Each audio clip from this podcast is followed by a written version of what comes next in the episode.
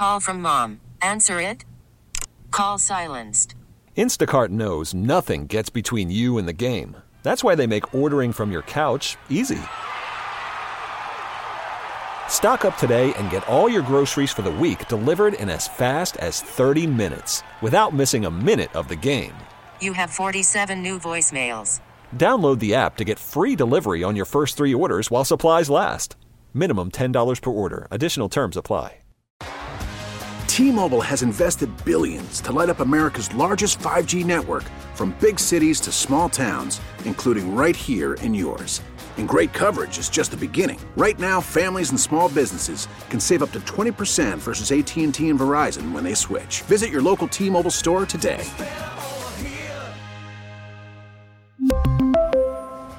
Plan savings with three lines of T Mobile Essentials versus comparable available plans. Plan features and taxes and fees may vary. You're listening to KCBS In Depth. We need, and we haven't done this yet, to centralize our public health system. The people, places, and issues the Bay Area is talking about. We have done exactly what needed to be done, which is provide and give an effective vaccine. The key for gun safety reform advocates is to think about this in the long term. These times when change happen, often brief, so you want to get as much accomplished as possible. This is KCBS In Depth.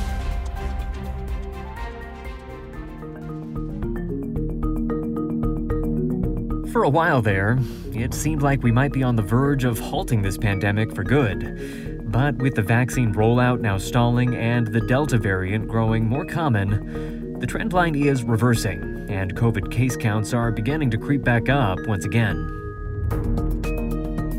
Welcome to KCBS In Depth. I'm Keith Menconi, and today on the program, we're going to take a closer look at this new rise in cases and also discuss why Bay Area health officials have taken the dramatic step of once again recommending we mask up indoors. Then, a little bit later in the program, we'll also consider what can be done to keep the largest group of unvaccinated people safe children under the age of 12 This represents the 10th most common cause of death and one of the major causes of hospitalization in kids.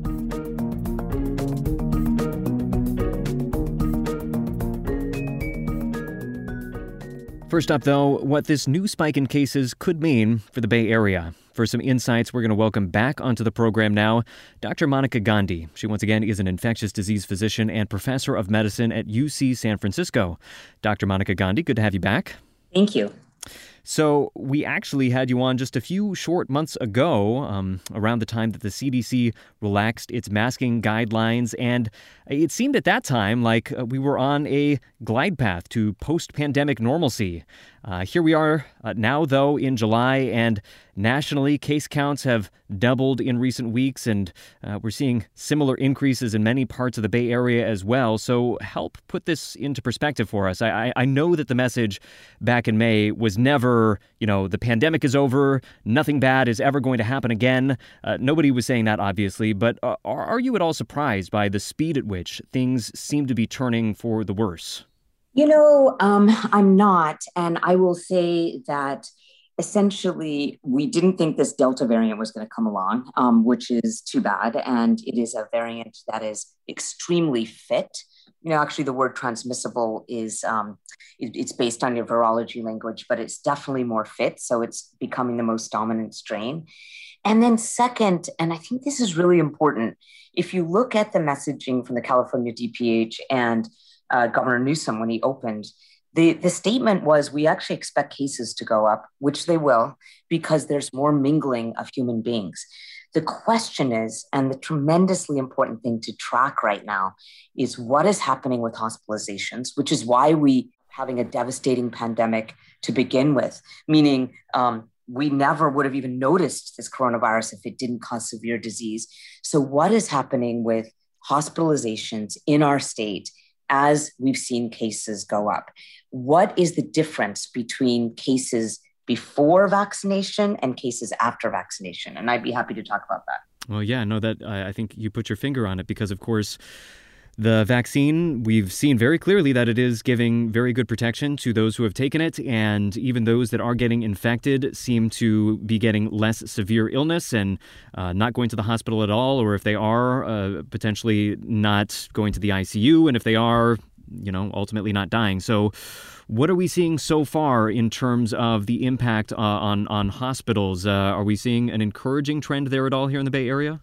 Yes, we are. So let's let's what you just said is is the key point about this, right? So what used to happen with increasing cases in the Bay Area, California, anywhere we used to see like clockwork increase in hospitalizations that would follow and then unfortunately increase in deaths. And so what did that make us do? When we saw increase in cases there were shutdowns there were lockdowns. It had to happen.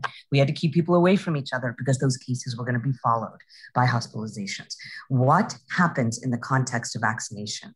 Well as you just said it is the unvaccinated who are getting hospitalized. It's a it's a it's a variable rate. Um, for example, LA County reported two days ago that everyone in their particular sort of county hospitals, I don't know about private hospitals, they were reporting on the county hospitals.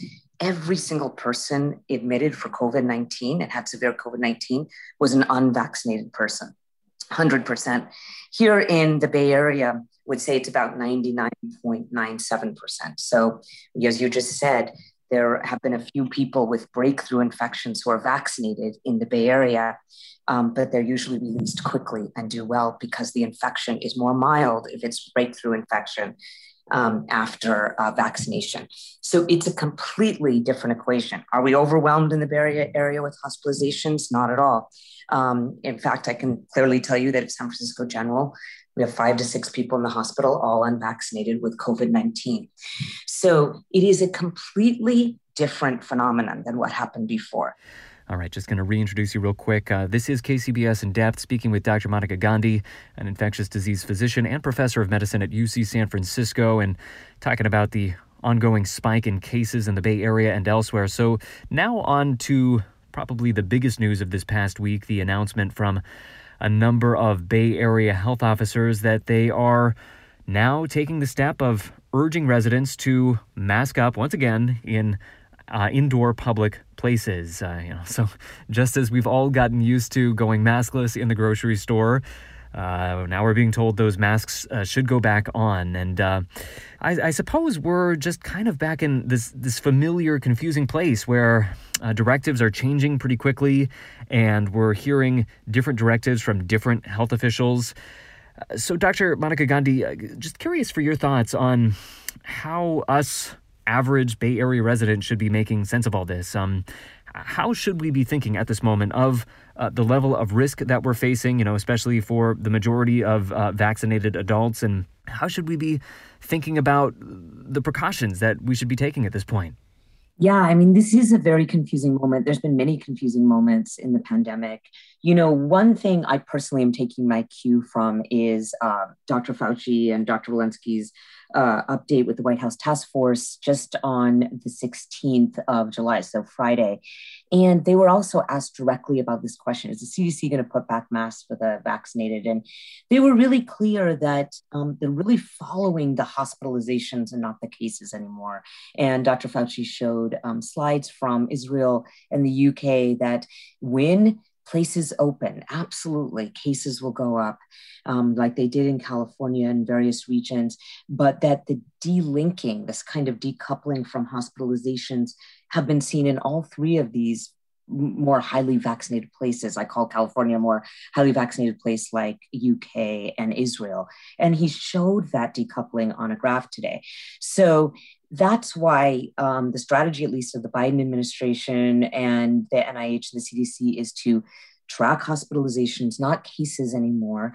Absolutely figure out who's in the hospital, who's vaccinated and not. We need that data every day from a municipality. And um, right now, the CDC is tracking that 99.4% of those who are in the hospital are unvaccinated. I know that's true across the Bay Area because I work in a hospital and that's and really work on vaccinating the unvaccinated. So that's why the california dph came up with a pretty strong statement today on the 16th they were writing to reporters um, saying that we are going to follow the cdc guidance on this. And now we're kind of sitting in this confusing position but i would just do whatever the store tells you to. Well that's always good advice. Um, yeah. we should add that um, health officials highlighted in their release you know explaining these new masking recommendations that Uh, part of the rationale here is that it's obviously difficult for stores to verify who's vaccinated and who is not. So, making a universal requirement um, just makes it that much easier to make sure that we've got widespread compliance here. So, uh, to some extent, the, the, rationale here is as as much about behavior as anything else. But uh, to your point, I mean, it it really seems like you were suggesting that.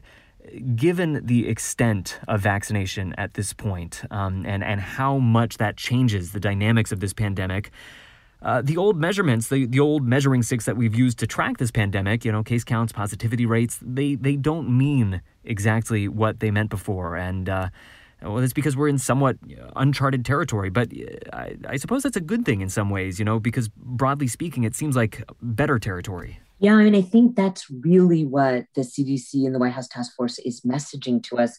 And, you know, where they're getting that information is also other countries. Everyone's talking and working together who have the ability to get the vaccines and seeing that that this is a new phase of the pandemic response where cases are not reliably uh, accompanied by increased hospitalizations, which would lead to lockdowns, which we had to do last year in 2020 because we didn't have the vaccines. What's happening now is cases are um, uh, reliably leading to hospitalizations in the unvaccinated. And that's why that is the US strategy um, and why most states, I haven't seen another state yet uh, change their guidance from the CDC guidance, except for California counties. Yeah.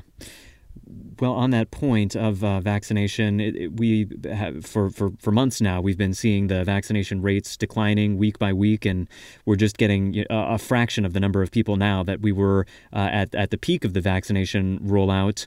Uh, what is your expectation in terms of how much farther this vaccine rollout might go? Uh, how I, I know that a lot of people are working very hard to make the case and make it as accessible as possible. How successful do you think those efforts might be? You know, I have been very impressed with, for example, San Francisco, who has worked really hard in Latinx communities, uh, for example, and we have had higher rates of uptake in Latinx communities than many other municipalities uh, across. And even higher than among uh, uh, the Caucasian demographic, interestingly. Exactly, and so it is. This is this is San Francisco's strength. This is what it's known for: is community-based messaging and community-based efforts.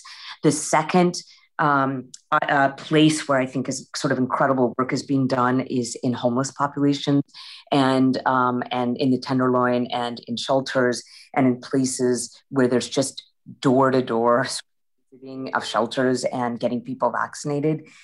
Um, but that isn't true elsewhere. And the way to think about how we do this, and I actually keep on thinking, this is the slodge, this is the hard work.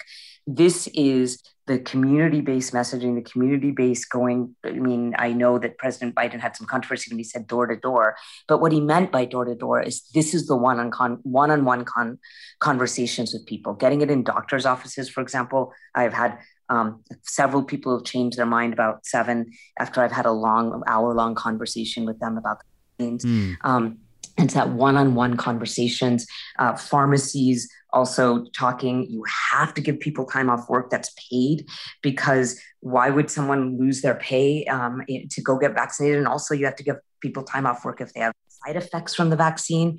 This is going to come into start come into our conversations more. Yeah yeah. So, a lot more conversations to be had uh, around all these issues, and just uh, really a very new phase of this pandemic that we're going to have to come to grips with. Helping us come to grips with it so far has been Dr. Monica Gandhi, once again, an infectious disease physician and professor of medicine at UC San Francisco. Dr. Monica Gandhi, always good to have you on. Thank you very much.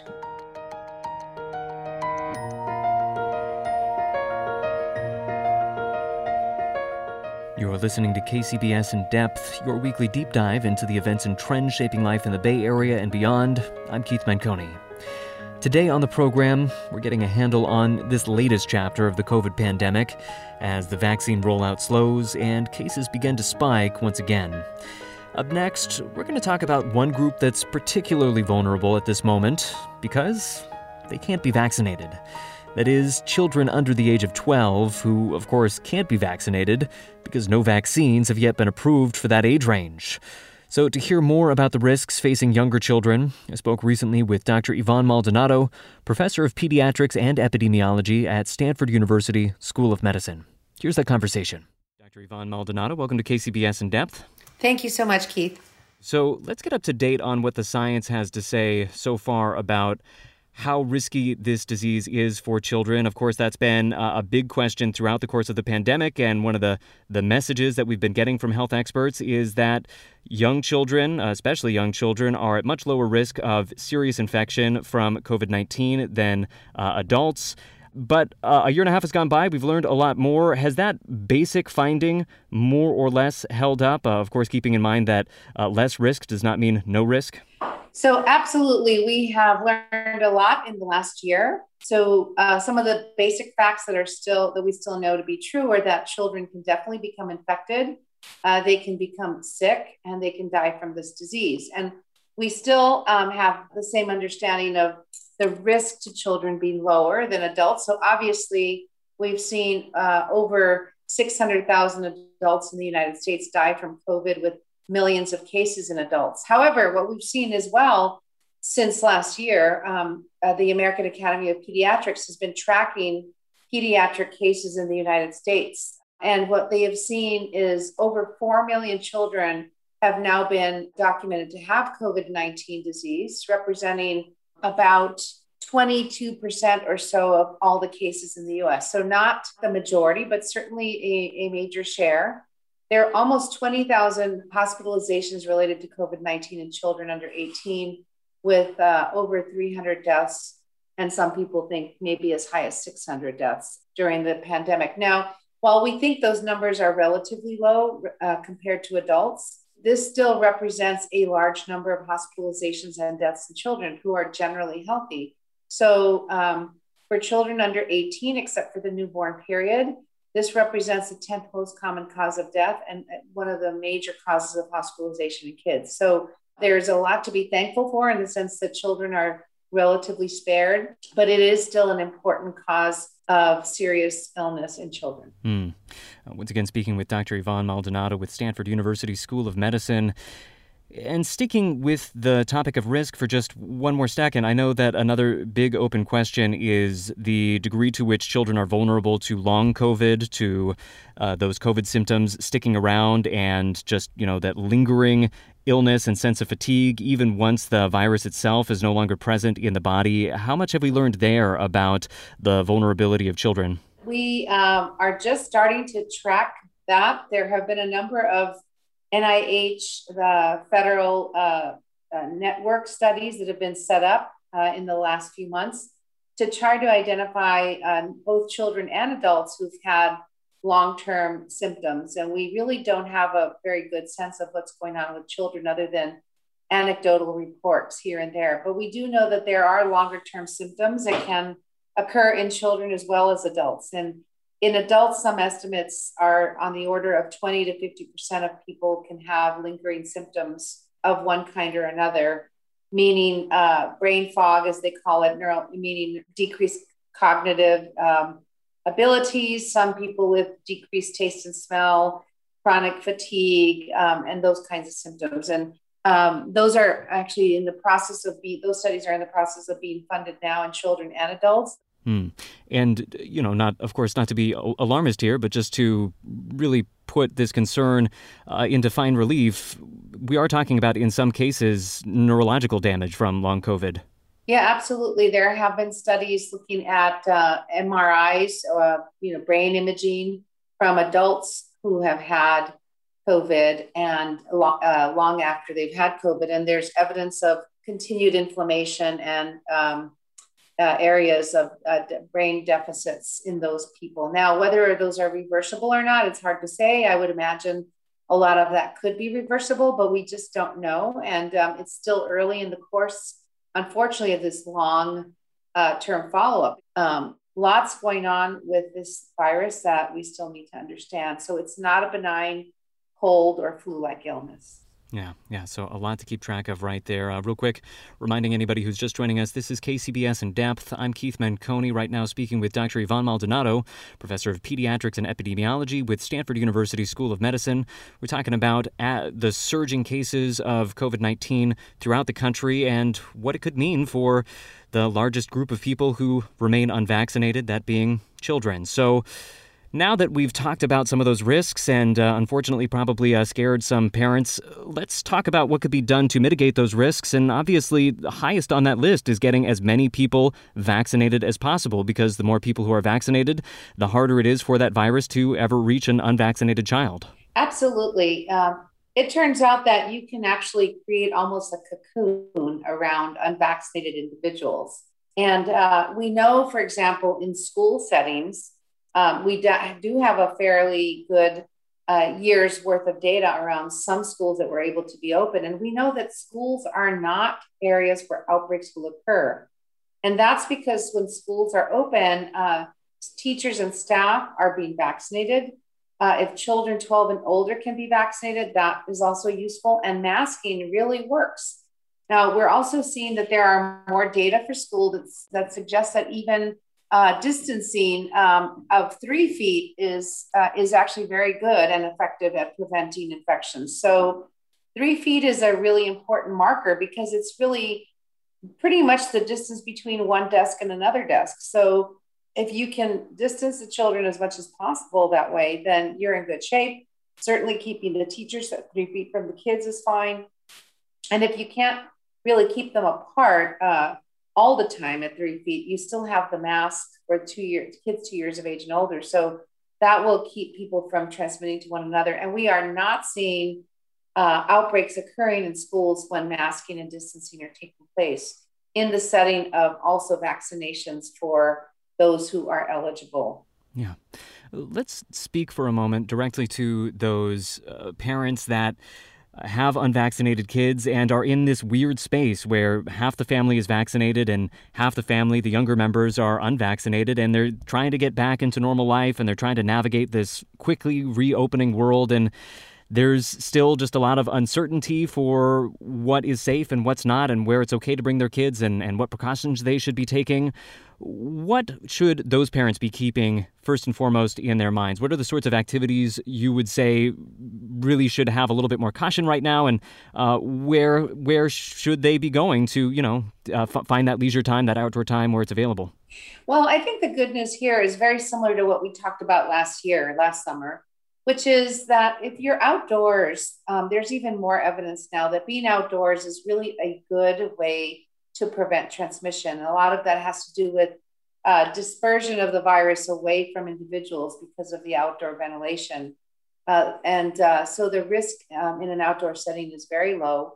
Uh, and in the summertime, families can travel, they can even do local uh, trips um, and uh, weekend outings safely uh, without having to worry about uh, high risk for transmission for those unvaccinated members of their family.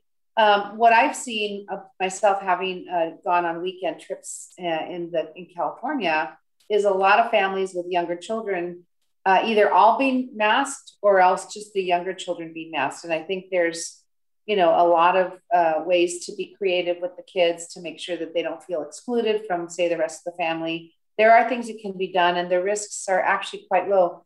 I find that the highest risk um, uh, that when we're seeing infections in children and actually, by the way, adults, most of these are occurring in, after people have gone to events where they're indoors with crowded, in crowded spaces where they're indoors, um, and that, or even outdoors with very crowded um, uh, quarters. So if you're, for example, at a concert or at an amusement park where you're sitting very close to other people, without masks on. That's that tends to be more of the risk for for infection. Well, we only have a couple of minutes left uh, speaking with Dr. Yvonne Maldonado with Stanford University School of Medicine, but I do want to squeeze in a, a little bit of this uh, confusing issue around the uh, mask rules in the classroom. Uh, we got some very confusing directives earlier this past week with state officials at first seeming to be laying down some uh, pretty strict orders, uh, essentially telling schools that they had to turn away any student who refuses to wear masks in class, but officials later clarified that they intended to give some discretion to local districts uh, to carry out the rules. So, uh, as we said, a bit of a confusing rollout there, but uh, putting the politics of all that aside, what does the science have to say about the importance of masking up in the classroom? I suppose you've already addressed this a couple of times, but uh, let's take it on directly. Well, yeah, I, I, so let's start with the science piece. First of all, masks definitely work. We know that there are studies that have shown that if you mask teachers and staff, and in some studies also if you mask children, you are going to have lower risks of transmission. That, accompanied by uh, three feet distancing, really works. And the nice thing is, as I mentioned earlier, if you compare three feet to six feet in schools, it appears that three feet is just as good as six feet. So we do know that masks work. Now, the question about the guidance, and we'll be hearing more from other organizations that weigh in, is really this is a matter of how do you operationalize masking? Mm. And I think what the state probably realized is it's very hard to lay down one law for the entire state of California, which is almost 40 million people. Mm-hmm. And so give we need to give each school district the ability to make their own individual rulings uh, depending on what their local capacity is. So um, whether they exclude children or not, I think uh, really should be up to the individual school districts, and it makes it a lot less, uh, lot more palatable for families and teachers if you're not being as proscriptive at the state level. So barring children just sounds difficult. I think it make, it leaves a bad feeling to say that about kids, and I do think that we want to be uh, involved more with a carrot than a stick. And I think that may have been uh, that second approach the state took. Yeah. All right. Well, we are going to be, as you said, learning more about that in uh, the weeks to come as we approach the beginning of the fall school term. Last point that I want to get to you uh, something that could really be a huge step back towards normality. That would be if we got approval for a vaccine for chil- children under the age of 12. Uh, we've been speaking with you in particular about this over the last year. How close are we to getting to that point? I'm, I'm hearing fall might be sort of a, a, a, date range to expect. Yeah, we're getting about as close as we've ever been, which is really exciting. The data we here at Stanford and other colleagues around the country are involved with some of the pediatric trials. The vaccine trials are going extremely well. Again, I want to remind people that we have given over a third of a billion doses of vaccines to people 12 and over in the in the US alone. So we know that these vaccines now are safe and effective. That's something we didn't know a year ago. And the studies that we're doing with kids now are being informed by those data and we're finding out that the studies are going quite well. Families are very interested and excited to be part of these trials. And we're hoping that there should be data available by this fall. But realistically, I would expect that um, full implementation might not happen till later in the fall or winter. With the full expectation, I hope if all goes well, that by beginning of 2022, there might be vaccine uh, approvals, uh, either EUA or full approvals for children as young as six months of age by the beginning of 2022. So I think we're heading into a good place. I would say that last December, we started with adults and got, you know, really were able to take a big bite out of this pandemic. And hopefully, one year later, we'll be in the same place for the rest of the population. All right. So, a lot to look forward to. And, uh, we're just going to have to have our fingers crossed for now. We have been speaking to Dr. Yvonne Maldonado, once again, professor of pediatrics and epidemiology at Stanford University School of Medicine. Dr. Yvonne Maldonado, always good to have you on. Thank you so much. It's always a pleasure.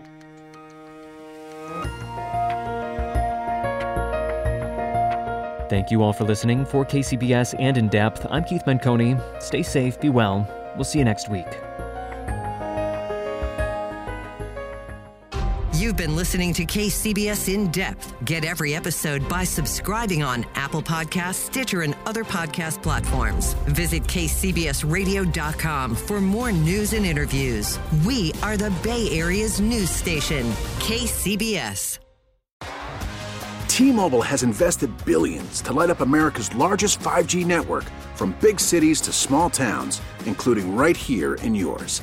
And great coverage is just the beginning. Right now, families and small businesses can save up to 20% versus AT&T and Verizon when they switch. Visit your local T-Mobile store today.